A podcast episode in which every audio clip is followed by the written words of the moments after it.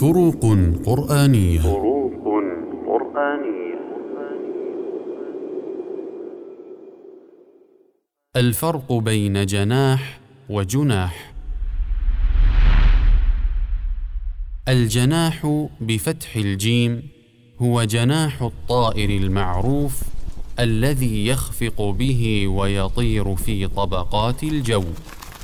كما في قوله تعالى وما من دابه في الأرض ولا طائر يطير بجناحيه الا امم امثالكم. وجاء استعمال لفظ جناح في القران الكريم لليد المبسوطه.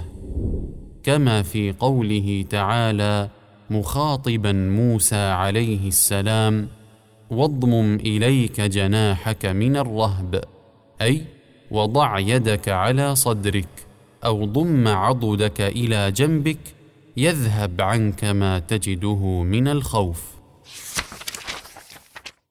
أما الجناح بضم الجيم فهو الإثم والحرج.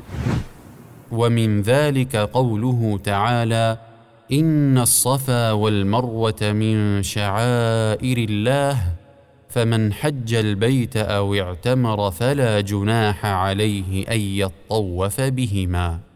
أي فمن قصد الكعبة حاجا أو معتمرا فلا إثم عليه ولا حرج في أن يسعى بينهما بل يجب عليه ذلك.